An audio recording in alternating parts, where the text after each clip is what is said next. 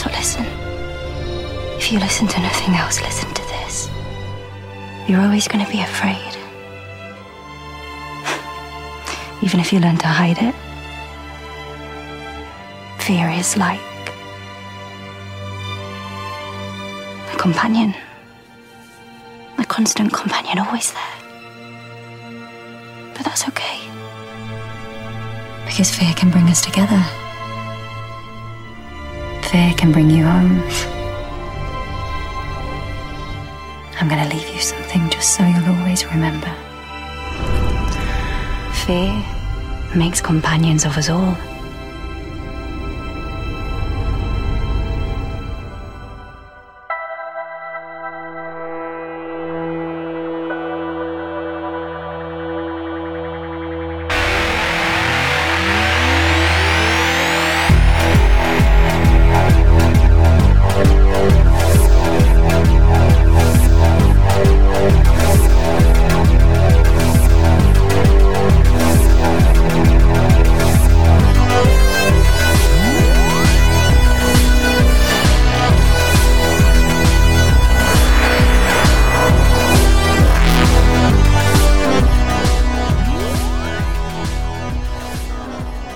Back to Who and Company. I'm Brent. And I'm Drew.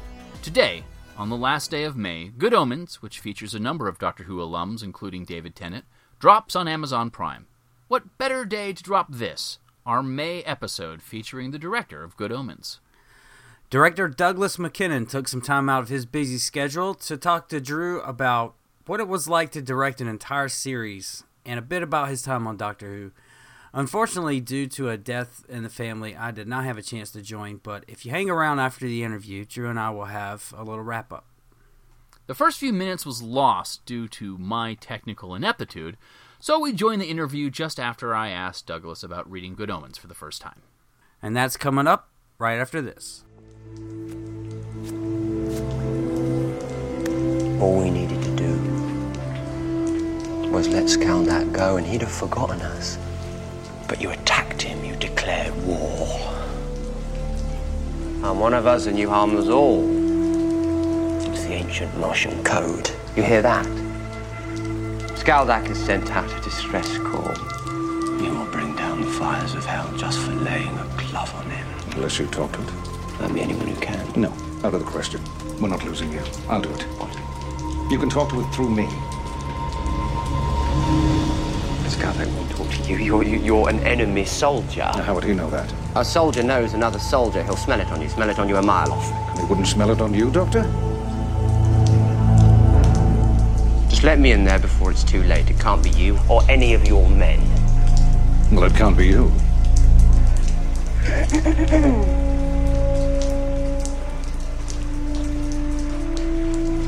Well, there really is only one choice, isn't there? I don't smell of anything, to my knowledge.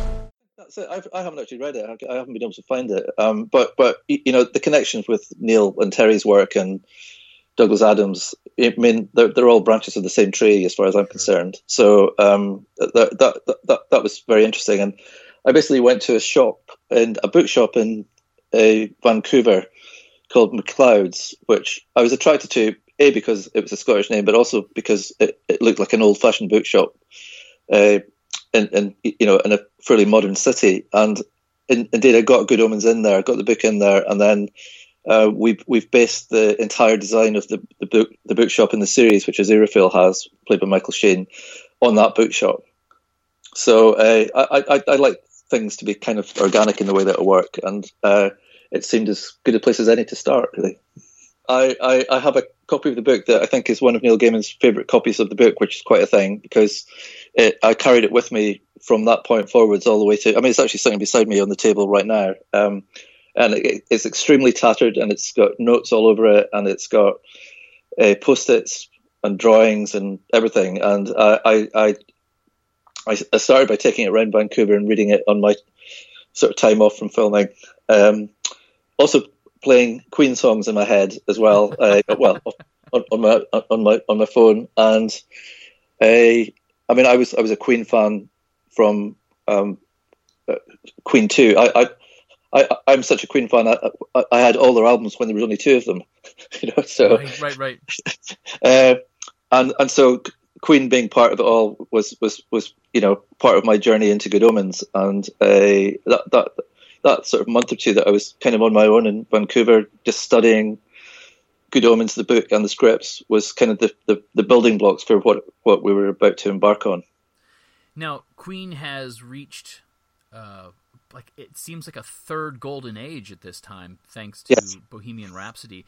Were you aware that that project was coming out when you started this one, or is this just a really happy coincidence? Uh, we, we we were very aware of it, and indeed, um, I think Queen were a little bit worried initially that uh, we we might step on the toes of, of the film, um, or vice versa. Do you know what I mean? That there might be a, Sure, a, a, a sort of weird cultural, you know, uh, muddle up. So, uh, but then when they discovered that we were actually going to come out, you know, this year rather than last year, then they kind of uh, went in with us, and, and we've got an amazing soundtrack of Queen songs, including Bohemian Rhapsody. Um, uh, and, and but but Queen didn't know at that point when they when, when they signed with us, they obviously didn't know at that point that Bohemian Rhapsody, the film, was going to become such a huge hit. Um, so that's a that was a very useful thing for us because a whole new generation of of uh, people now know and love Queen. A couple years back, you did Knightfall, where you did the majority of the directing, or if not all the directing. Is that correct? Yes, that's correct. I did six episodes out of the ten in series one. Yeah. And then, so is this the second time where you've gotten a chance to direct all or the majority of a project? Uh, it, it, as, as, as you and your listeners will know, it's really rare for a director to do all six episodes of a series, um, and it's the first time I've done a complete six six parter. Um, and Knightfall kind of fell to me partly because we had a a, a, a fire on the set um, halfway through filming the series, and the way the solution was was was for me to step in and do the last four episodes of, of that, and and I I remember stepping off the set on the last day saying, I'm never going to direct six episodes of a series again. uh, and two months later, Good Omens came in, and uh, in my first conversation with Neil Gaiman, I, I said, I think I should direct them all. And he said, So do I. And uh, it was probably the cleverest and stupidest thing to say at the same time because it really has taken over my life for the last two and a half years. And uh, but it's been a joy, and the collaboration with Neil has just been uh, fantastic on all counts. We, we, we've had, had a great time together. He seems like a a cool individual to to get to know.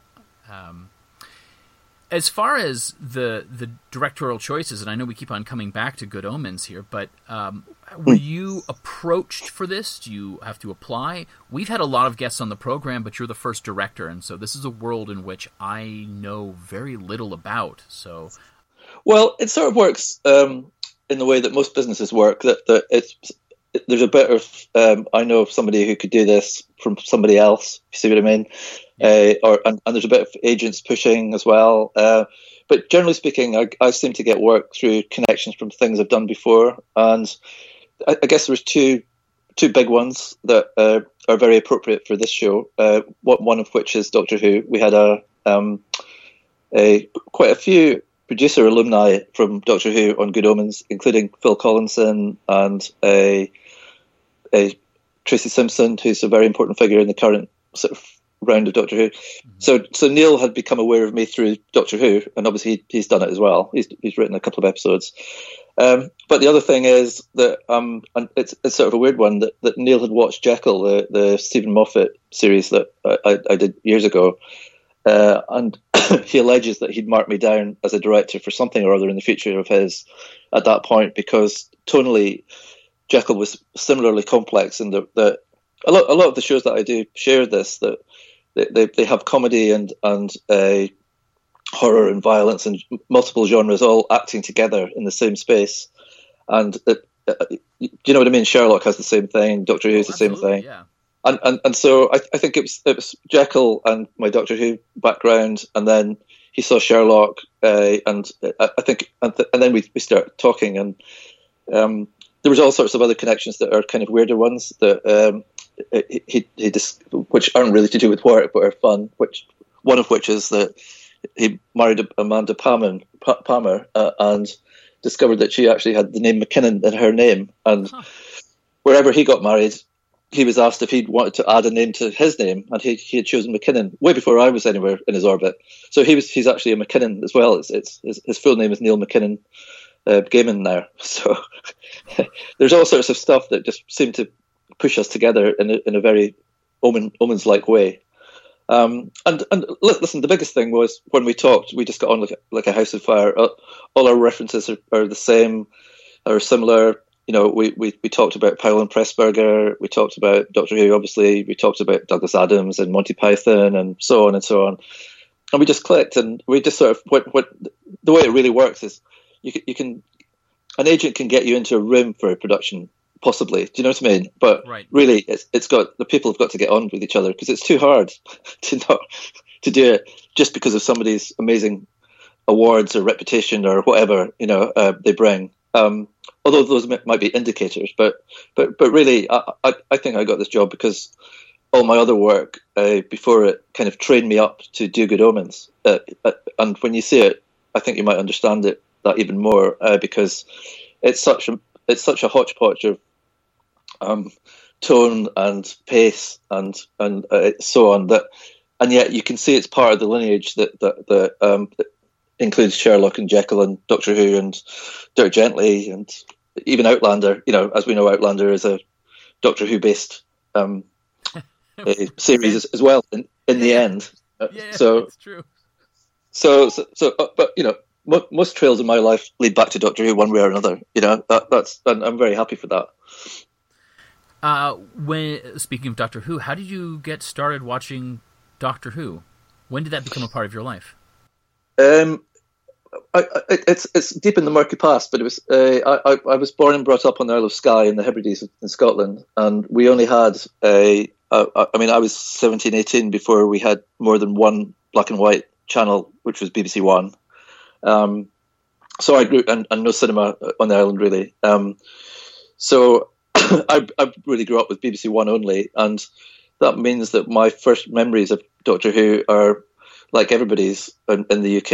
It, it, was Saturday night, and it was it was on. And I think the first series that I really it really sort of whacked me across the face as something that was different was when the Autons arrived with the Terror of the Autons and so on. And but I'm, I'm aware of I, I remember. Um, I certainly remember Jon Pertwee and Tom Baker, but go, go a little bit back. I, am not sure. You know how you've got that thing in your memory. You're not sure whether you actually remember it or whether you you, you want to remember it so much that you've placed it there. Right, yeah. you, you, know, and, and, so I'm not exactly sure whether I really did see. Um, you, you, know, the, the, first two Doctors in action. I'm not sure, but I think I did.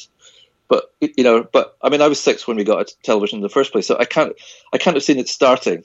Um, that's for sure, um, because I, I, was born in 1961, so I kind of it was 67, 68 when we got their first television. Um, so so uh, it, it's through that, and then re- really my love of science fiction was that and Star Trek, and then um, when I discovered um, um and a spoiler coming up when I discovered Santa Claus didn't exist, um, and I, I could I could actually ask for stuff.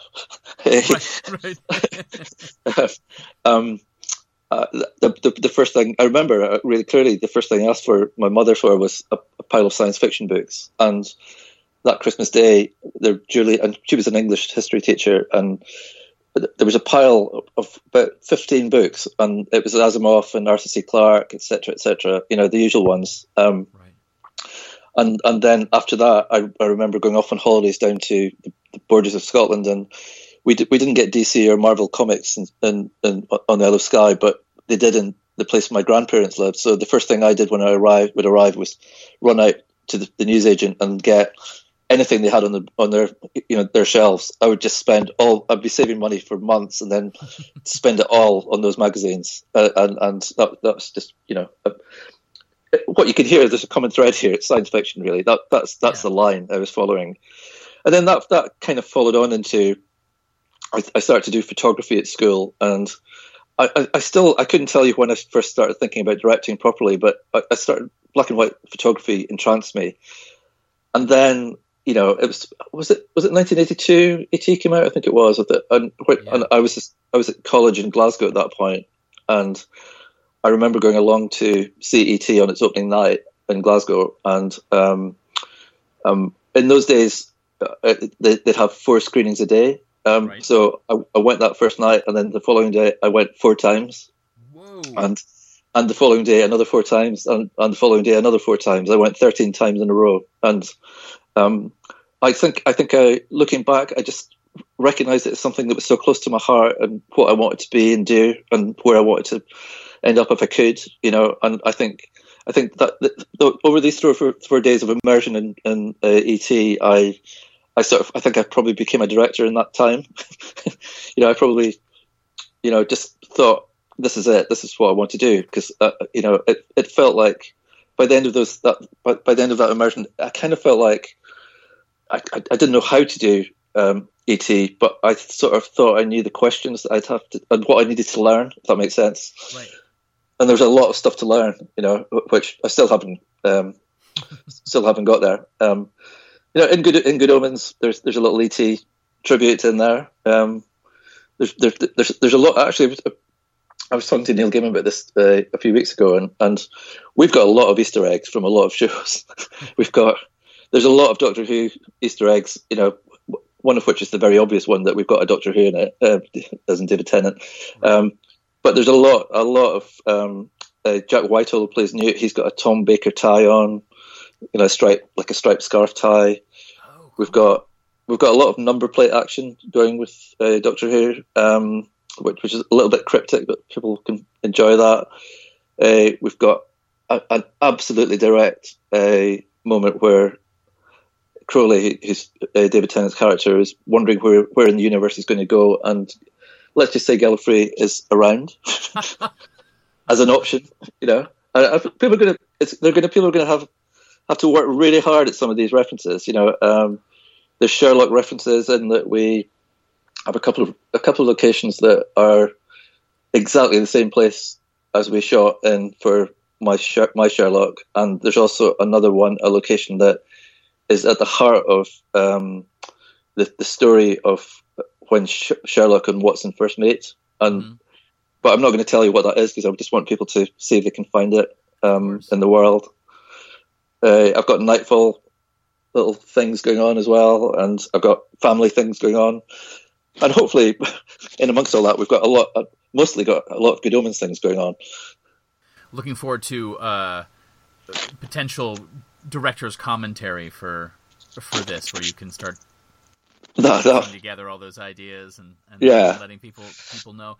Um, so, from ET to actually directing your first uh, project, did you yeah. go to school for that? Is that something that you? Y- yes, at, at, that time I was uh, at, at, photography college in Glasgow, um, and the the first little film that I made. Um, was actually um, a, a, completely, and it's, it's, it's completely disappeared. Luckily, because I stole it from the you know the, the, little short stories at the back of the Marvel and DC comics, the, the sort of two pager things. Yeah, yeah. I stole I, I, I, stole one from that and and just made made that in Glasgow, um, and it's completely disappeared. But but then I um, I then went on to the National Film and Television School in London. Uh, which is uh, a, a, fantastic school. It's the best film school in, in, the world, in my opinion, still is. And uh, that was where I started to. Um, I, my, my theory, my Spielbergian sort of journey, my theory has always been that you know the stories of Spielberg grew up in the shadow of the studios, and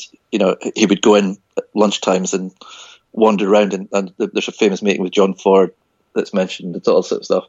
So my my my upbringing uh, gave me nothing of that. You know, as I said, the nearest cinema was 120 miles away. Uh, the um, I had to go. I had to travel 120 miles to go and see Jaws, and uh, I, I, so I always figured my my logic has always been that Spielberg has about 30 years on me because of that, which gives me comfort every time something I, I, really want I don't get somehow because I just feel like you know I'm really going to catch up with Steve, Steven Spielberg around about 105 years old. That's that's going to be fine. So I've got a lot of time. I've Got a lot of time left, you know. So.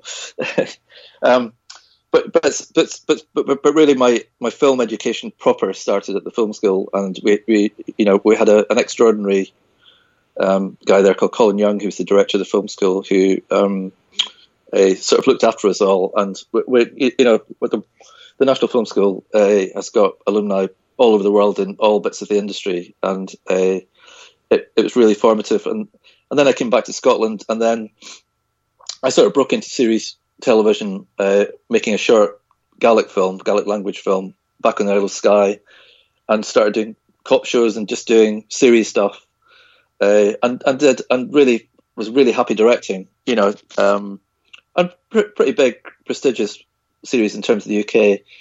But then um, the, the next big thing I did was was make my so far single feature film, Flying Scotsman, and that in turn um, was a moment where I, I, I need to get back into television because it, it was it was success and failure in different sort of ways. But the the, the, the I remember the thing that it got me was a, a, whole set of amazing stories to tell, which is when I went in and met Steven Moffat and Hartswood and Sue Virtue and Beryl Virtue and uh, to talk about doing Jekyll. Um, and uh, around that time, Steven was mulling over two or three things, and and what emerged from Jekyll uh, was that he he was eventually asked to take over from Russell uh, at Doctor Who. But in the same moment, I, I, I was actually going to I was actually booked to go and do some Torchwood episodes, and um, uh, Steven saw uh, the first episode of Jekyll, and he, he said, what, what, He just asked casually, "What, what was it?" Because I didn't know him before this job. Uh, what was I doing next? And I said, "I think I'm going to do Torchwood." And he said, "You shouldn't be doing Torchwood. Do you want to do Doctor Who?" and remember, he's not he's not the showrunner at this point. And I said, "Of course I would. I'd love to." You know, and uh, he he got on the line to Russell T Davies, and I had actually worked with Russell before, years before, on Russell's first ever show uh, for grown up television called The Grand.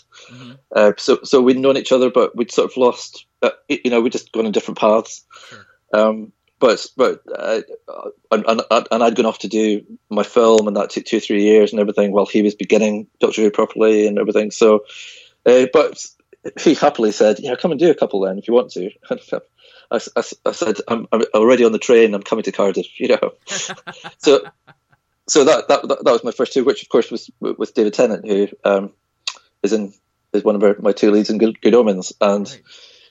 David and I got on like a like like a house on fire and said we'll we'll work together sometime in the future, which it turns out we have. So that's great as well. Um, and and going to Doctor Who it really was. I, I remember my first day on set with uh, with David Tennant um, on the first day on the TARDIS with David Tennant, and I was just standing there just pondering how funny life is, you know, and he came up and he put his arm around my shoulder and said, "You're feeling what we've all felt. You're feeling that you're actually eight, right. eight years old, uh, but you have to do a grown-up job today." He said, "I'd start with a wide shot," which I, I took his advice very happily, and uh, um, off we went. And uh, yeah, and and uh, uh, sort of haven't looked back. And that, you know, so Je- Je- Jekyll, I would say, was um, a life changing sort of job. Uh, you know, not least because uh, it was working with Steven and the Hartswood gang, who also uh, make Sherlock, as you know. Um, right. And and it's kind of a the, the Doctor Who Sherlock family um, continues, and you know we're, we're, we're all part of a a group of people that um, are very privileged in what we do and and, and love what we do. Um, and it's the storytelling and the type of conversations we want to have with the audience that, that, that we all share. And you do such a good job of it, uh, going Thank back you. and just kind of looking through the episodes of the various programs uh, that that you have taken part in. Uh, they're so good, you know. Like I, I, I don't feel like prior to my joining fandom of Doctor Who, I don't think I ever really paid attention to television directors. Um, yeah. And as sort of we're expected to go, oh well, this is a uh, Douglas Mackinnon episode. So like paying attention, um, I have such a great appreciation for it because early on, um, for me, television was just television. I didn't have television growing up. I'm sort of like you. I didn't get it until I was right. probably about eight years old, and so it wasn't a part of my upbringing as much as films were. And so films were the things where you have directors, and films were the things where you pay attention to who wrote the the scripts and the screenplays of it. But it's not until fairly recently where I had to take a critical eye and, and watch and learn and understand who is behind it and why that makes a difference in the story. Yeah, I mean, I, I, I'd say it's very much like the, the, the, the parallels with the development of film, uh, of, of, movies through the, you know, from the teens to the 20s, 30s, 40s, mm-hmm. Where you start to see where, where the, the volume of films that are being made is so incredible compared to now. Mm-hmm. Um, the, the, parallel I'm trying to make is that um, you, you, the, the, the, great films that we remember from the 20s, 30s, and 40s are, are, are the few rather than the norm. And and generally speaking, it's, it's because the storytelling from the writing primarily, and then the directing, and just the whole production team uh, and the actors as well, it, it, it stand out. And and what what happened you know, there's a reason John Ford worked with the same people again and again. There's a reason Billy Wilder worked with Marilyn Monroe again and again. It's because they and she and, and everybody else fitted their tone and, and they knew what to do and they, they built the skills. I think with television, it was for so long the spectacle of just having a box in the corner that actually had moving things in it was enough. You know, like just like at the beginning of film. And I think I think the, the, the event. You know, we can we can go on and talk a bit more about the the merging of film and, te- and telly in, in, a minute or two. But I think the same things happened with television uh, and particularly with American television and the, the ob- obvious sort of bursting through the streaming services is that whereas American directors, generally speaking, um, uh, and th- these are generalizations, uh, and there's there's always exceptions. But what, what American tel- television directors have done up until not that long ago was do coverage, and they would go in and shoot a scene with three or four cameras, and just you know uh, when when they were doing Ironside or Starsky and Hutch, it would just be it, they would do an episode in eight days, and it would just be rattled out, and you know some great stuff come out at that time. You know, uh, but but but now as as the two kind of if, if you like two separate industries have merged, the role of the director uh, and, and lots of other departments as well has changed, and um, a hybrid um, a project like um, Good Omens, a hybrid by, by, by which I mean it's BBC Studios making it for Amazon, uh, would never have happened, you know, even ten years ago, um, because you know there wasn't a place for uh, the, the, the, thing to happen. You know, whereas now with the internet, with Amazon and Netflix and so on and so on, um, there is a place for these things to happen, and actually it makes financial sense as well. And so the battle, the battle for for the viewers and the quality uh, projects, you know, started by uh, Netflix and, and so on, and you know, Netflix doing House of Cards with David Fincher directing and Kevin Spacey, you know, when you, you know. Um, in the thick of it, and so on and so on. That that that was an incredibly brave thing that they did, but it worked. And and from that seed, that you know, you can trace Good Omens right back to that moment right. when they committed to to make. So so in a, in a way, television directors haven't had a chance for all these years because they were working to a schedule and a budget and, a, and, and restrictions that were so cramping that just getting away with doing, you know, getting through a day and getting the actors in front of the camera and getting through the lines a couple of times was was kind of what was happening but now it's different. Now and now now we've got a bit more time, a lot more money in certain cases, but but also people's storytelling is is uh, incredibly uh, improved in terms of directors and writers, and, and we've, we've now got whole whole generations like Steven Moffat and Russell T Davies and Chris Chibnall who who have grown up with television and and get it, you know, and so you've got directors like me, hopefully, who also get it and get and get how to tell stories in this medium. And you know, as as the merge continues, um, the television sets have got bigger in all our rooms, and you know, sitting at home with a 55 inch telly um, in in the dark with your with your popcorn that you made on your your stove is not that different from going to cinema, is it? I mean, it's it's and sometimes it's a lot better because you don't have hundred kids screaming at every moment and people having crisps. So so and uh, you know so so it's kind of so I, I think as as screens merge into one thing or another, and screens become kind of kind of simpler and more throwaway in people's lives. You know, I'm sitting here and I've got television not on. I've got a, a laptop. I've got my phone. I've got a you know every, you know we're surrounded by screens now, aren't we? So. but but what you still get is is, is, is terrible television, ter- terrible ter- television drama. I'm sure I could find stuff that I've done that's terrible as well. That that but but it's the volume of it all. The 400 series that are made and uh, come out of Hollywood every year. That means surely there's going to be two or three that are good, you know. But people sort of forget all the ones that don't quite work, you know, where people's endeavours have ended up with something that didn't quite work. So, sorry, that's a long answer to a question about directing, but No, it's great.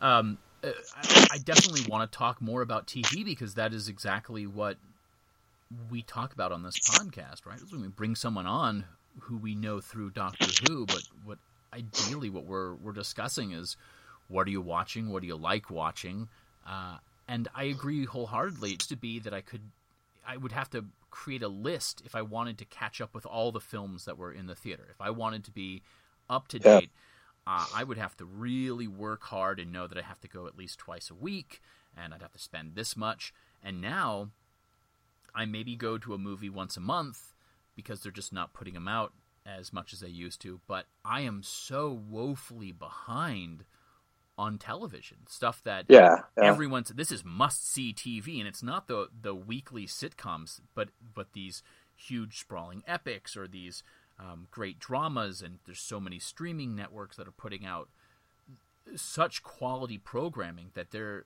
there's no way for me to watch everything. We're we are absolutely in a golden age or perhaps a second golden age of television. Um, yes we are although I, I, I refer you to um, uh, Reeves did a, a, a, splendid documentary about about technology. Uh, I can't remember; it must be about six or seven years ago, and they had um, David Lynch on it, and uh, uh he, he, he said this very very Lynchian sanguine thing. He sort of said everybody keeps on talking about how. Um, you, you, have got a camera on your phone and you can just go out and make a movie anytime you want uh, uh because the technology has become so accessible. And, and of course, that's true, and it's, it's, even truer now than it was a few years ago. Uh, but his point was, he, he sort of said, uh, the most accessible technology for storytelling in the world is a, a, a, piece of paper and a pencil, and yet great novels don't come out every year. Mm-hmm.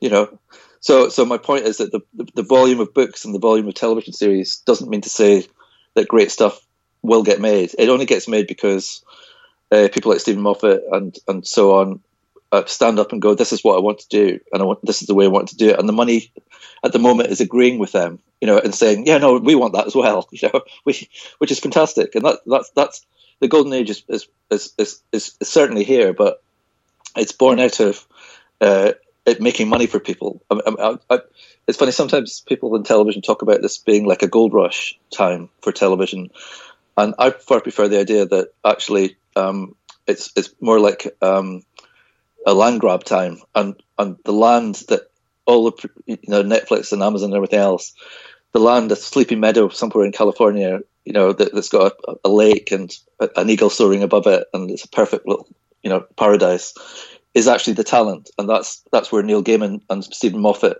and everybody, and they're just waiting for for all these guys to come and, and knock on their door saying, "Can we have some of what you've got?" And they can't supply everybody, but they can supply some, and thankfully you know, I can't wait to see Dracula, for instance, which oh, Steven yeah. and Marcus are doing. Yeah, I can't wait to see that.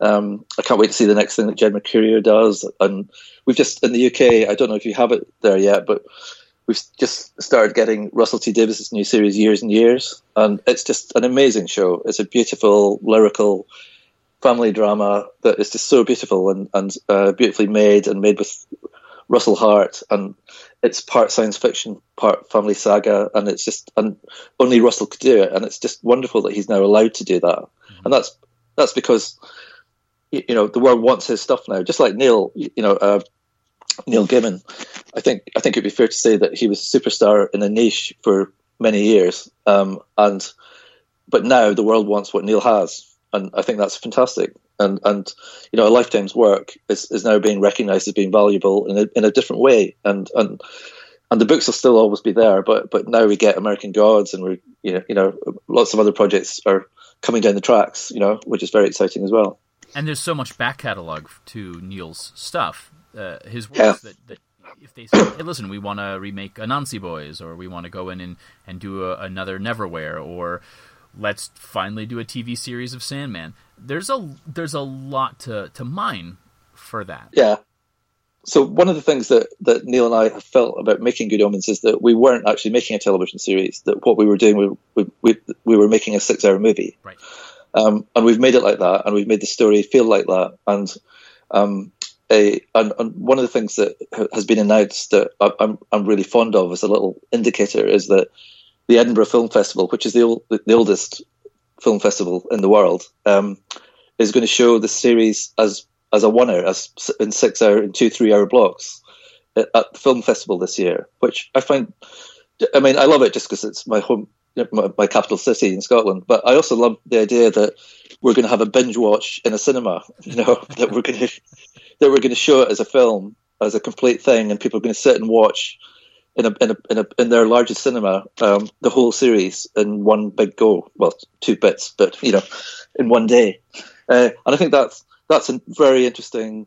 You know, who knows whether it's the first of many, but it, even if it's just one, it's an interesting crossover, isn't it? it you know that uh, that people actually want to do that. And and before before now, uh, the Sherlock that I made, the Abominable Bride, and the the Christmas special uh, of Doctor Who that I did, the Husbands of River Song, uh, they both had um, box office lives. Uh, uh, to the Doctor Who one one went out in for a day or something, and it was in selected territories.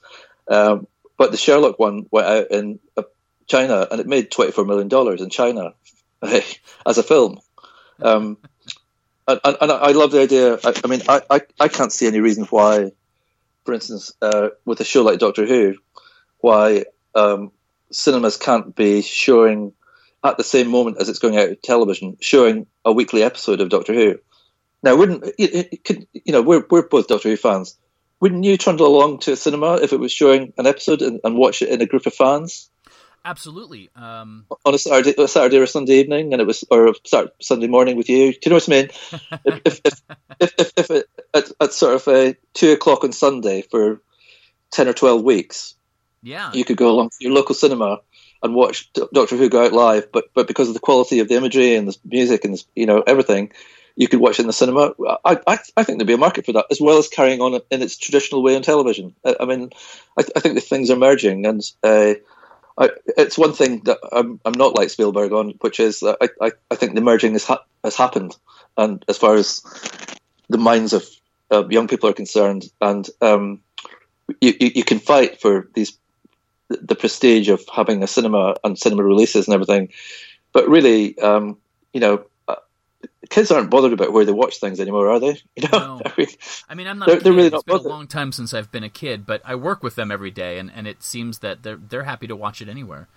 Um, well, I've, I've I've got two of them, and fourteen and and twenty, and uh, they'll happily watch stuff on their phone, on their you know, on their computer, or or they'll go to the cinema. You know, we we all went out to, to see Guardians of the Galaxy a few weeks ago, and you know, and we'll go and see the, the latest Star Wars, but it's kind of an event moment rather than um, a common thing. Um, and, and, and, I just think that's the real world now, and it's it, you you can fight it and hold back, try and hold back the tide, but the tide's in, you know, it's gone. Mm-hmm. And, and I don't think I don't think we should be despondent because I think there are still enough people who want to see stuff in cinema that if there's a market for them for that and that carries on. I remember there was a time when everybody thought the books were going to go because computers had arrived, you know. well, look at books now, you know, and look at what Amazon have done with books. You know, it's there, there's more books in our lives now than at any other point in history, and and that's because of the internet. It's not against it. And I think there are going to be more films. I mean, look at Roma. Look at how amazing that film is. Could that have got made 15 years ago? I mean, it's an art art house blockbuster, isn't it? It is. Um, right. I, I, I don't think it could have got. I don't think they'd have got. They probably would have made it, but you know, made it for two million dollars. Do you know what I mean? They would have made it a different thing. Right. And but they wouldn't have made that thing. Seen it. Uh, you know, you'd have no one would seen it. You'd have an art yeah. film. It would be considered an art film. It would have been a niche thing, and and unless you, if it wasn't for the internet, you wouldn't have been able to find it. You'd have to hunt down. Well, I'm, this is assuming that you still have video stores somewhere. Yeah, yeah, yeah, yeah. Down yeah. some back corner on on uh, the clerk's recommendation, back like like we yeah. did in the good old days, right? well, you you probably have to order it in. Right. You probably right, have sure. to go you'd have to go to Blockbusters and say, "Could can you look it up?" And the guy would look up a, you know, a, a vast catalog and say, "Yeah, no, it's here. You can get it in two weeks." You know, right. so I, I, I just think you know, there's pluses and minuses, but you know, for for for, for me, uh, and you know, as I've already said, somebody who's brought up with a, a, black and white 405 lines television as its you know main thing i'm amazed every time i switch on the telly you know i'm sort of like I'm, uh, that, that it works and it's color and you can see it you know and and um, i still i still get get shocks when i see old episodes of star trek that are actually in color now because ah. I remember them in black and white. You know, so. so when you saw yeah. uh, Terror of the Autons, did you see it in black and white when it uh, when it first came out? Yeah, yeah, All right. Yes, completely. Yeah, yeah. And my sister actually, um, who's older than me, coincidentally, 'cause she, she's she, she's never has been a Doctor Who fan. Um, she uh, got herself a new chair, and it was it was a, a blow up black plastic chair, and I could tell I could tell you I never sat in it. That's all. That's all I'm saying. so Um, do you do you still actively watch television? I mean, you have you've had a very busy two Oh, for sure. years. So, um, have you been able to keep up with uh, what's I, current? I, I, I, I, I love watching television. Uh, and, and, and when I'm filming, it tends to go away from me completely. But, but, but that's why I love catch up so much because you can, you know, in, in post production and, you know, in the months that I'm in just now, which is after something's finished and before I start whatever's next, um, I can binge watch stuff and I, I love catching up. And I think my favorite things in the last few months that I've seen are Succession and a Russian Doll, I think, as well. That's amazing. And Russell's new series uh, is just. Uh, I've only seen one episode of it and it's sensational. Um, you know, and, and I, was, I, I, did a show called Line of Duty, which um, has got bigger and bigger in the UK and is starting to spread around the world. And I did the first two series of it, or, or part, partly, and it's, it's lovely seeing shows that you, you know, you helped, you, you were there at the beginning with, um, carrying on, just like Doctor Who. You know, I, I, I, I, Jo- Jodie Whittaker's series is the first Doctor Who series in a long, long time that I haven't been involved with at all, and um, uh, and, and so I, it, it was such a delight to be able to just watch it without knowing any of the storylines or anything that was coming up, and just enjoy just watching again after about seven or eight years of knowing everything that was coming up in Doctor Who every season, um, which is a privilege in itself. But um, eh, so so that, that, that that's great fun. No, I love I love watching television, and I, I love watching politics at the moment as well in in the UK, which is a bit of a uh, interesting time for us. the Yeah. act of being engaged in understanding of what's happening in the world, I can I can see that. But there's very little news that I seem to be excited about these days, um, which is one of the reasons I think I enjoy television so much, is it gives me an escape Yeah. from sort of the the horrors of what else I'm seeing. Um, so a lot of the shows that you've mentioned, those are shows that we can find on streaming. Um, is there appointment television that you try to to see, or is it always going to be something like, "Don't worry, it's going to be online. I'll be able uh, to access it." Most, yeah, most, mostly I'm the same as everybody. Uh, it'll be online, but we, we we we we call it watching live in our house. So we'll watch Doctor Who live uh, if I'm at home, and a series like Line of Duty. There, there, there- there's people. It's very often people that I've worked with uh, will just want to see what they're doing as it's happening, and um, but but no, I think I think we're fairly normal television viewers, uh, uh, in, in that we mix and match, and then you know we'll sit down and say, well, what, what's what's on tonight, and there's nothing, so you you, you reach for Netflix or Amazon, and uh, there's usually something there to give a go at, you know. And um, I, I'm I'm I'm pretty uh, intolerant in the way that uh, if something's not working for me, I'll I'll, I'll start huffing and puffing, and it won't survive uh, an episode or two. Um, and that's the way I make television. I make television to try and hook people in from the, the moment they start watching. Uh, I, and I think that you know we all experience, apart from our favorite shows like you know Doctor Who in this case, um, we don't we don't uh, let them off with very much, do we anymore? You know, you, you really need to be engaged in the first five or ten minutes, and then if if you're there, you'll probably stay for two episodes, and then if you're not there, you'll give up because we, do- we none of us have time to watch 22 episodes of something that we're not hooked into completely. We have a three Do you know what I mean? So- in our house, um, and I, I Right. do most of my television watching with my wife. And if she and I are not hooked within three episodes, we drop the show, and sometimes we'll never come back to it. Sometimes people Yeah. will say, "No, no, no, no, no! You just ignore that first season and jump in at season two, um, which seems very alien and, and odd, but occasionally that's that's correct. But you, Yeah, that, well, that only works for Doctor Who completely, but when a new Doctor arrives, that's the that's the only thing. Well, the other thing is, you and I are both obviously we we seem to have some similar tastes. Uh, our fandoms are in some ways very spoiler phobic, and, and in other ways, people love jumping on social media and spoiling it. So uh, things like Doctor Who, and uh, for instance, if it's current Game of Thrones. I have to watch it the the night it comes out. It has to be appointment television because otherwise I don't get the experience that I, I would have because if I want to be a part of a community like fandom, uh, I either have to watch it with them or accept the fact that I'm not going to be surprised by certain aspects because social media. Well, you can't. Yeah, absolutely. I mean, you can't not watch something live and then be be fed up uh, with spoilers. I think because you, you, uh, uh, and, and, most of us can't switch off social media that easily anymore at all. And I, I, I just think you have to shrug your shoulders a bit if you don't see it going out live. You know, and, and uh, I, I don't get upset with people. I mean, Good Omens has been a pleasure to work on, partly because there are no spoilers because the book's been out for thirty years, so it's kind of it's spoiled. You know, there is a document that anybody can look up in seconds and get the whole story if they want it. You know, so and that's what we've done with Good Omens is we've we've tried uh, to make the book and then added a plus on. We've added some new sec- sections onto it that are you know new treats for the fans. So um, it's going to be interesting to see how people react to it. Yeah, agreed. And that's one of the things that I'm working for. It's like uh, uh, looking forward to seeing is the not just the interpretation because you have the, one of the authors directly there working with you.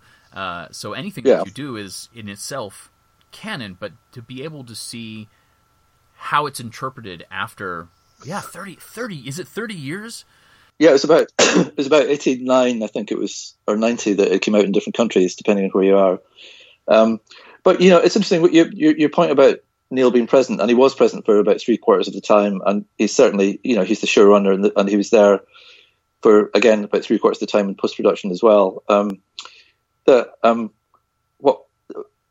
it, it, it, might be canon, but it also changes because in, interpretation means that the story changes, and one of the great things about Neil is that he was very open to understanding why something had to change. And so, for instance, you know, there's things like, um, to state a broad one, when, when, when, you're taking a book like Good Omens, um, the, the, the voice of the book is uh, in the book is mingled in with uh, God speaking, and and uh, and we change that into one voice. Mm-hmm just the, just the voice of God, and uh, we got Frances McDormand to be the voice of God, which is, is not a bad bit of casting, I think. You know, good. and it's pretty good, and and she's amazing, and that and that brought coherence to it. So that's quite a big change, and it, it also means that that God can tell us things that from the book that nobody else can. You know, do you know what I mean? Yeah. In, in the series, um, so we've got a vehicle to, you know, a way of interpreting the world for for, for the audience that don't know the book, and, and you know, you you make a thing partly for, for a fan base that's already there, but also you have to make a thing for, for the vast majority of people, even though the book sold 5 million copies, we're hoping that a lot more than that will watch the series. So we've got to we've got to deal with both both groups, um, deal with the fact they already, you know, you know, uh, existing fans of Good Omens, but also you know, soak another you know, however many hundreds of millions of people that might watch it. Um, that, that, that's that's not that's not a statement. That's a that's a hope. Eh, that, that, so we've got to we've got to treat, treat them all as kind of the same people but different as well. Uh, and so having Neil around was amazing. Um, not just to have have the, the author around, but, but we didn't have Terry around, so we had the book around and Neil, but we also had me saying, I just don't get that. You know, I don't get what you're trying to say there. Um, and, and so Neil would open up a little bit and we'd find it. And time will tell when everybody sees it, whether we've succeeded or not. But um, the, the, the, signs are, are good at the moment from our f- first reactions we're getting, which are, are um, you know, very promising, I'd say, uh, as we speak. Well, it's, it's fantastic to be able to turn on any kind of social media, uh, any really kind of media, and see advertisements for something that uh, meant so much to me. You know, like I, I, I didn't read it when it first came out, but it was I when I was a teenager. I traveled to India, and and the one piece of literature I carried with me uh, on that trip was Good Omens. I was reading it for the first time, and, and on that trip, I think I read reread it like three or four times. So it's been a part of my DNA uh, for a long while, and, and just see uh, your name attached to it uh, is very exciting because you know there's a certain pedigree that's coming with it. So you know, like uh, the the different projects you've been a part of seem to feed into it. Plus, the cast is mind-boggling. There's I just I just want to ask you questions about individuals, and I'm not going to do that uh, at this point in time, certainly because you're going to get uh, enough of that in the coming weeks. Um, ask ask what you want. I don't mind. I'll I'll, I'll I shall uh, I shall edit before I speak. Oh, okay. Uh, well, um, who was there anybody on this project that you hadn't worked with before that you were extremely excited to work with? Oh, lots. Uh, Frances McDormand. Yeah. You know, ob- obviously, uh, she, she, was amazing. Um, Derek Jacobi, um, David Morrissey. uh, lots of people. I hadn't worked with Michael Sheen before, so it was a it was a delight to work with Michael. Uh, Michael McKean, uh, Adria, Jack Whitehall, Miranda Richardson. You know, they're, they're all amazing. I mean, at one point, my first AD. Um, so, so uh, the, the, piece of paper that we all look at when we're filming each day is called is, is, a call sheet, and it basically is an instruction leaflet for the day, and it lists all the actors. And my first AD said to me one day, said, "We we, we don't have a call sheet, we have a leaderboard." Right. because it, it's such a crazy sort of group of people to have in one space. Jon Hamm, you know, um, and, and so on. So you know, Nick Offerman, the list goes on and on. Uh, Benedict Cumberbatch, not bad. D- Danny Mays, you know, the, the, the, most of the people that I've uh, mentioned, in fact, all of the ones I've just mentioned, uh, have led films and shows on their own. You know, um, so the, the fact that they were willing and uh, to turn up was just a, a great compliment to. I, I, think it's the project. It's it's you know some came. Uh, Jon Hamm uh, jokes that he, he he did it for for uh, for the money, but actually Jon was a huge fan of the book, and he he Neil had, had bumped into him somewhere. Uh, I didn't know him very well, but emailed him and said, uh, you, you, know, I'll, I'll, get on a plane and come and do whatever whatever you want. Nick Offerman came and did a couple of scenes with us, and and he he had a great line on this. He he said. Um, because he came to, we filmed in South Africa partly, and he came to South Africa for a couple of scenes. Um, and uh, I, I, was thanking him for that, and he, he said I, I, would have come twice as far for half the lines. so, and, and, and what what was uh, uh, joyous about directing uh, that group of actors is, is that they all turned up with their A game. They they all turned up, no matter how smart. David Morrissey from you know Walking Dead and so on. Uh, David David turned up to, to do one scene and uh, he came in at it and just he just blew it out the water. And but everybody's done that. Derek Jacobi came in for a couple of days to, to play the Metatron and was amazing. And uh, it, it uh, there was nobody that that, uh, that, that we we booked that um, turned up and didn't want to join in. There was a few people who, who were doing one lines. They were a bit scared of the group that we had, but but we all helped them, and it was a very collegiate and convivial atmosphere. I hope, and you know, Neil being around was great, and uh, uh, th- there was no uh, we we we basically had a rule that um, we we had to agree on things before they went forwards, and if one of us disagreed, then we'd had to talk it out, and, and we did that. We we had no fights, no terrible arguments about what was right and what was wrong. It was it was give and take, and it was it was always to do with what's what's the best way to get good omens out there, and that carried on in post production, which was very, uh, you know, if, if, if, being a showrunner was uh, strange ter- territory to Neil while we were filming, I think post production was uh, like an alien landscape to him because it's so complex and so mm. um, so concentrated uh, at, in, at different times, and you're finishing something off that has been his, you know, his baby for for all these years, and we we were also conscious all the time about doing it for Terry Pratchett as well. Um, right the, the, the last credit in the whole series is for Terry. Mm. So uh, we we, we um, um, I mean, there's, there's also we were talking about Easter eggs. There's some Terry Pratchett Easter eggs in the series as well. His hat is in the bookshop, sitting on on a, a, a hat stand. Uh, so whenever you go in the bookshop, it's just sitting there in the background. Um, we got um, uh, uh, th- there's a scene that um, Neil told me that he, he, that Terry had written uh, as a, a, sort of a he, he, he, he'd written a, a, a guy who's, who's a, a, what do you call it, a, a PR guy for a, a, nuclear power plant who's on the radio. And so we got uh, an amazing actor to come in and, and impersonate Terry uh, because Terry had written those words and was hoping to do it himself he, uh, as well. So Terry Terry's voice is in there uh, as, a, as an extra little tribute. So what what if, if there was a concern about doing good omens for all of us that made it, you know, hundreds and hundreds of people, you know, we had over 200 speaking parts, uh, and and a, a, huge crew, you know, hundreds and hundreds of crew. I think I think what we all wanted to do was not you know, drop the ball. Really, we all wanted to put all our passion into it and just make it the greatest thing that we could, and that's what we've done. And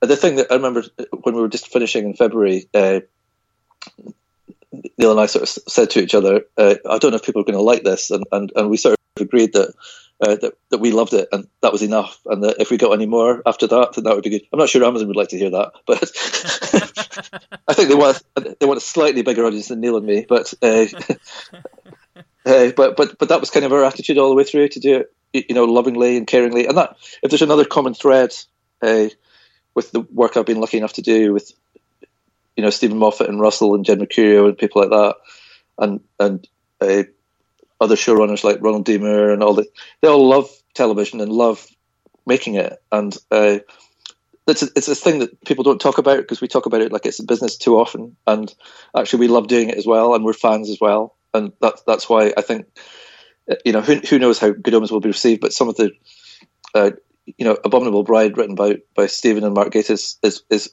is that good because they love Sherlock Holmes, you know, and it's that good because I love the show as well, and, and our DOP and our costume and everybody loves the show.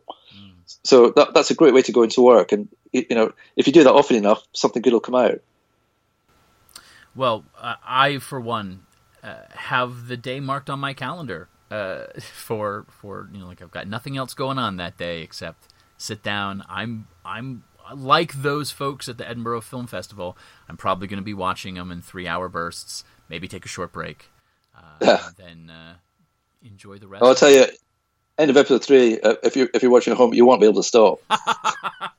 if, if, you, if you reach. poor folks going to do in the theater then? I don't know what they're going to do. Well, uh, well, uh, we're, we're having a custom crew um, soon in London, and one of the things I'm going to say to them is that if anybody hates it and wants to run out because they don't want to last the, the, the six hours, what I what I want them to do is actually is actually to stomp out angrily and make a lot of noise because we we want to find we want to find someone that, that doesn't like it at the moment, which which is sort of odd. Uh, but but no, we we we we we we think there's going to be we think people are going to love it. It's just a matter. The question is how many. You know, uh, we're handing it over to millions of strangers now, and uh, as we speak, and that's it's a very interesting and lovely time. Well, judging from the the billboards in New York uh, alone, I think a lot of people's interests have been piqued. Um, it's considering it takes up what an entire city block. Um, yeah, uh, yeah, and there's uh, I'm, I'm I'm I'm not sorry to say I'm happy to say there's there's even more going up. next week. well, you but, had mentioned uh, on social media that this is going to be a media blitz like the likes of which no one had ever seen before. So, well, uh, Amazon are calling it a Times Square dominance next week, so it should be interesting. Uh, and and and we've got such a um, sort of crazy PR things that are going to be happening in the next few weeks that, that like I know when this goes out, it, they'll all have happened, so people can tell whether they worked or not. But there's crazy, crazy things that are just gobsmacking. I've, I've never, I've certainly, you know, even doing a show as big as Sherlock, um, I've never seen a PR campaign that's quite so uh, enthusiastic, let's say, as, as this one.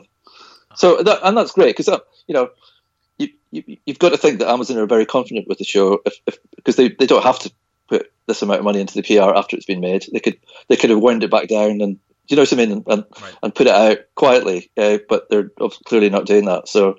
Uh, that, that, that, and Amazon, I have to say, have been amazing to work with. What an amazing team of people, uh, just enabling and supportive and uh, collaborative all the way through from beginning to end. Just wanting to get uh, our vision out as much as we do, and they love it as much as we do. That's it's been fascinating. You know, there's none of the none of the um, you, you, know, control levers that you'd expect. None of none of the executive producers giving notes that you don't understand and are wrong and everything. Completely to do with enabling Neil and me make the show at every point, which which uh, it's worth saying because I think the myth is different. Do you know what I mean? It's not mm-hmm. the myth. The, the myth is of people fighting in rooms and storming out and everything else. And uh, I just haven't seen that on this, and I haven't seen it many many places to be honest. Most people most people these days realise that to get a good show out of Neil Gaiman, you have to get a good get Neil Gaiman on your side. you know, right. to get a good show out of Ronald D. Moore uh, and, and the guys at Outlander, you have to travel with them and not kind of super control them. You know, um, and, and I think it's when the source material, you know, like in some shows, uh, source material and, and the source authors are either ignored or put to one side. That's where the trouble starts. Well, normally on this time of the show, we would ask you uh, what you want to plug, but I feel like this this episode is essentially we've managed that already. Yeah. uh, you know? If, you know, if if you like it, you should maybe go see uh, Good Omens. It's it's Yeah. uh, available on streaming uh, at the time of this this episode's dropping, so we have it. Um, I, I have a couple more questions before I let you go. The first off is, Sure. uh, where can people find you online if you want to be found? Uh, I'm on on Twitter and Instagram, All right, and uh, you can find me easily on both. simple enough. It's not not on any peculiar name or anything. It's just me. Yeah. No middle initial. Uh, No, no, no, no, no. Sorry about that. No, no, no. That's fine. It's fine. Um, so one of the things we, while we were talking about Doctor Who, we always ask every one of our guests, but we didn't get around to doing so now, and I'm going to end it with this: um, Do you have a favorite Doctor, and if so, why? I don't even have a favourite Scottish doctor, and I couldn't. I, I I've worked with uh, with Matt Smith, David Tennant, and Peter Capaldi, and I they're they're. Uh, I, I hope they, they they'll understand what I mean when I say they're like my children. Really, you know, I can't really say I love one more than the other.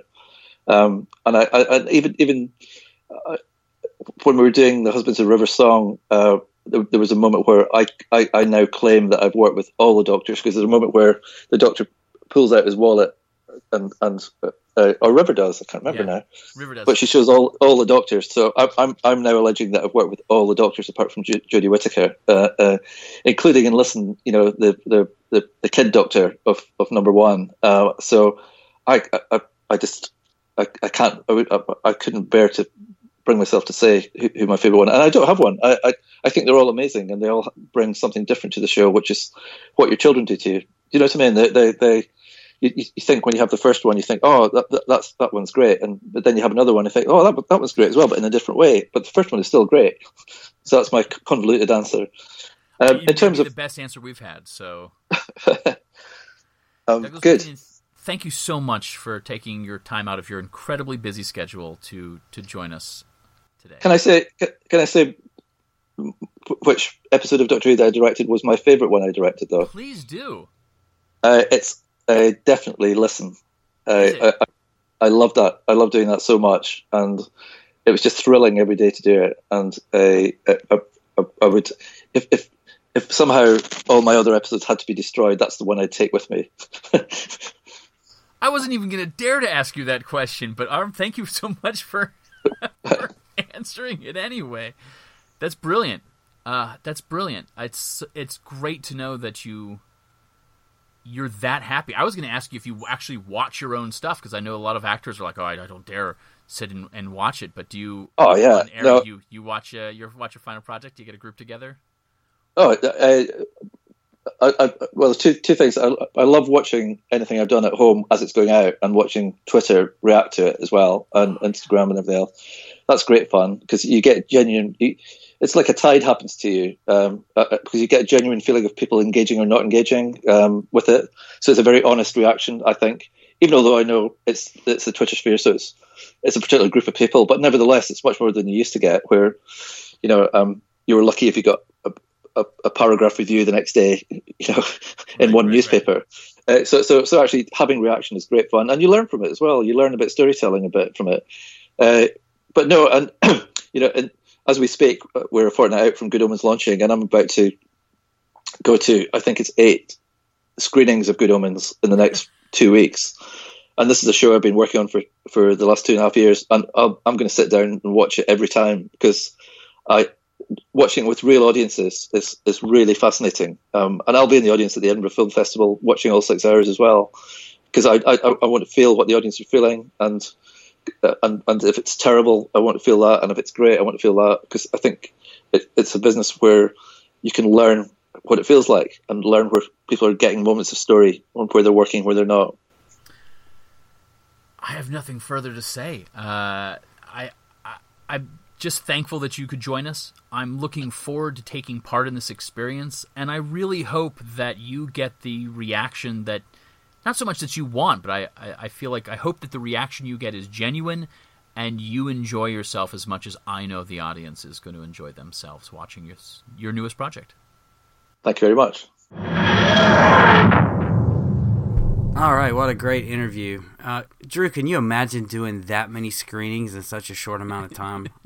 That's no, no, I can't. And here's the thing: uh, when Peter Capaldi first, when they launched his first season, I went and saw Deep Breath, I think four times in one week. I snuck an early copy uh, from the UK airing watched that one. Then I went to a public showing uh, at one of our, our local spots and watched it with about 60 people. Then I watched it again to review it for a podcast. And then I went to the theater and I saw it on the big Ooh. screen. And I haven't watched it since because that was just too much.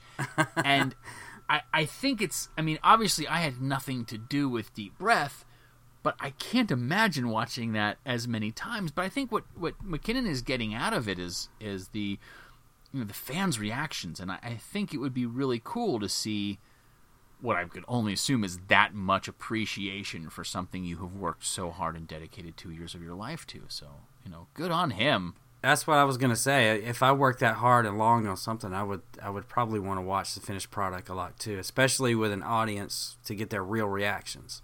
Yeah, yeah, absolutely. And and um, you know, he's going to be getting it from various audiences, and, and the reactions will probably be different. He'll he'll you know, I'm sure some people will react to certain parts of the episode in, in different ways. So or episodes. Um, yeah. six hours six hours in a theater for the uh, the festival is uh, wow, that's amazing. Three hours in, three hours. Like I, I, you know, having just come back from Endgame, I like three hours was a bit for me, but uh, you know, good on him. I think that would be really cool. Uh, and also, speaking of watching something a bunch of times, another thing that stood out was that he went to see E.T. 13 times in four days, which that rivals me going to see Beverly Hills Cop five times at the theater. I think that's I think that's my record. My record is 12. Um, wow. I, I, I, I saw Army of Darkness uh, I, 12 times over a probably a one month period uh, when it was first released. But I also didn't have to pay for movie tickets at the time, and uh, it's a, it's you know really good. Uh, have we ever talked about ET on this podcast? I don't think so. That movie messed me up. The entire time he's talking about how much he loves this film, and all I can think about is it terrified me as a child. Obviously, he saw it when he was much much older than me. Um, uh, I am obviously much younger than him, but yeah, I that movie gave me nightmares. And even though I was a part of that zeitgeist where everyone loved ET and I was mm-hmm. excited by it, uh, it, when the evenings came, uh, for years I couldn't look out the window of my bedroom without imagining E.T. in the cornfield screaming, and it still to this day gives me like the shivers. Uh, but to be inspired that much by a film, uh, you know, kudos to him. Yeah, I was uh, 10 years old when I went to see it. I went to see it with my cousin. And I remember this is the first film I ever cried in. I was 10 years old. And I think they they re-released it 2 years later. We went back again to see it because that was very very early days of VHS and we didn't have a recorder yet. Mm-hmm. So the only way to re-see something is is to uh, or to rewatch something is to watch it on the big screen or wait till it comes to television. Yeah. I may have seen it, and I'm thinking now, I may have seen it on the the re-release because I would have only been about five years old when it came out. But yeah, it either way, uh, yeah, it messed it messed me up good. Uh, another thing that stood out in the interview is he asked you if you would go to the cinema to see Doctor Who every week with an audience. Um, we actually do that here in Raleigh every Sunday night with The Walking Dead. Um, I don't, but but we have a theater in Raleigh, Mission Valley that does that, and um, it's free, of course, because I don't think they charge for that. But they have the lobby all decked out. There's a big crowd that goes for every new episode. So if they did that for Doctor Who, I would definitely do that. Would you? Absolutely. No, I would love to. And one of the things um, one of the things that I love about Doctor Who is watching it with a crowd. There was a a coffee shop here in Greensboro that that played it. Um, the only thing that I wouldn't be thrilled about is that The Walking Dead is made in America and it's designed to be viewed in America. So there are absolute like the the the film has commercial breaks. Like they know for the pacing wise when mm-hmm. it's time to hit a commercial and it will like fade up, fade in. Doctor Who is not designed for commercial breaks, and it always feels like um, the they always choose the worst moments. You know, it's it's uh, it's just completely unnatural when when yeah. they decide to, and then suddenly it cuts. I don't enjoy that, and so I stopped going to live shows of it and stopped watching it on BBC America, and instead just bought the subscription via iTunes so that the next morning I could get up and I could watch it the way that uh, it's seen in the UK. Yeah, that's uh, the way I do too. Yeah. I find that commercials really uh, yuck my yum. You know, I, like I just I don't I don't dig it at all. Um, but I do miss the fan reactions. I, I, I have some of my favorite moments, uh, memories of Doctor Who, are going to see like the 50th anniversary um, with with crowds of people. So yeah, I, I, would I would absolutely do that, and I would I would certainly support a community that did that as well. Cool, yeah, and it was great to have a director on here finally. Yeah, absolutely. And I will tell you, this is possibly the most, one of the most nervous I've ever been in my entire life. Um, not necessarily because it was Douglas Mackinnon, but because uh, obviously, and we we mentioned this in the intro, you were unable to join me, so that was a bummer, and we thought about potentially canceling it and, and trying to reschedule it. But he made it very clear we had a one hour window to talk with him and if we didn't get in on this hour, it was probably going to be three or four months before, you know, this the hullabaloo over Good Omens. Once it got mm-hmm. started, he was going to be busy, and of course, you know, absolutely, we respect him um, and his his schedule. So we kind of had to go forward, but um, uh, I, I think I've made it pretty well known that I am just garbage when it comes to technology. I'm I am absolutely useless. And so I had, he didn't have a way of recording the audio on his end. And I had to download a program, and I've got a real sketchy laptop at the moment. And this program wasn't working. We, you, you were so helpful. We tried to get it to work, and it got to 11 like 11 o'clock like the time we were going to interview him and i got on, on him with skype and i said listen uh, i don't have this working can you give me 10 more minutes and if we don't if we can't get it done in 10 minutes we'll we'll just skip it for for a couple of months. And he's like all right i'll give you 10 minutes. And by golly i got that thing working. Um, uh, minus the the static in the the very beginning where it, it cuts out um, the first question or two and then, then my introduction. But uh, yeah, I went through that entire interview, and when I was done, I felt like I had jogged a marathon. My hands were shaking, and I was like sweating because it was like, gotta get this right, gotta get this right, gotta get this right, gotta get this right. But it did, it worked, and it was really good. Um, I mean, I, I, I'm super bummed that you didn't get a chance to to join me in that, and it just didn't feel the same. But uh, I, I'm very happy that it it did. We managed to pull it off. So. Yeah, and uh, again, thank you to Douglas Mackinnon for being on the show. And listeners, please watch Good Omens this week on Amazon Prime and keep an eye out for all those Easter eggs. Absolutely. Oh, I'm so excited. Dude, I'm so excited. Uh, and you know I'm going to be watching it even as you're listening to this. And speaking of listening, uh, don't forget to listen to the Doctor Who podcast, episode 294, featuring um, a couple of people you might know. So there you go. That should be out that should be out now. So, thank you for joining us on Who and Company. Who and Company, come for the fandom. Stay for the company. Thanks for joining us at Who and Company. Special shout out to Pixel Who for providing our logo. They can be found at facebook.com slash pixelwho. Who and Company can be found on iheartradio.com and Spotify, or you can download the show directly from whoandcompany.libsyn.com. Contact us on Twitter at Who and Company. Support the show at patreon.com slash Who and Company or email us at whoandcompany at yahoo.com. Thanks, and see you next month.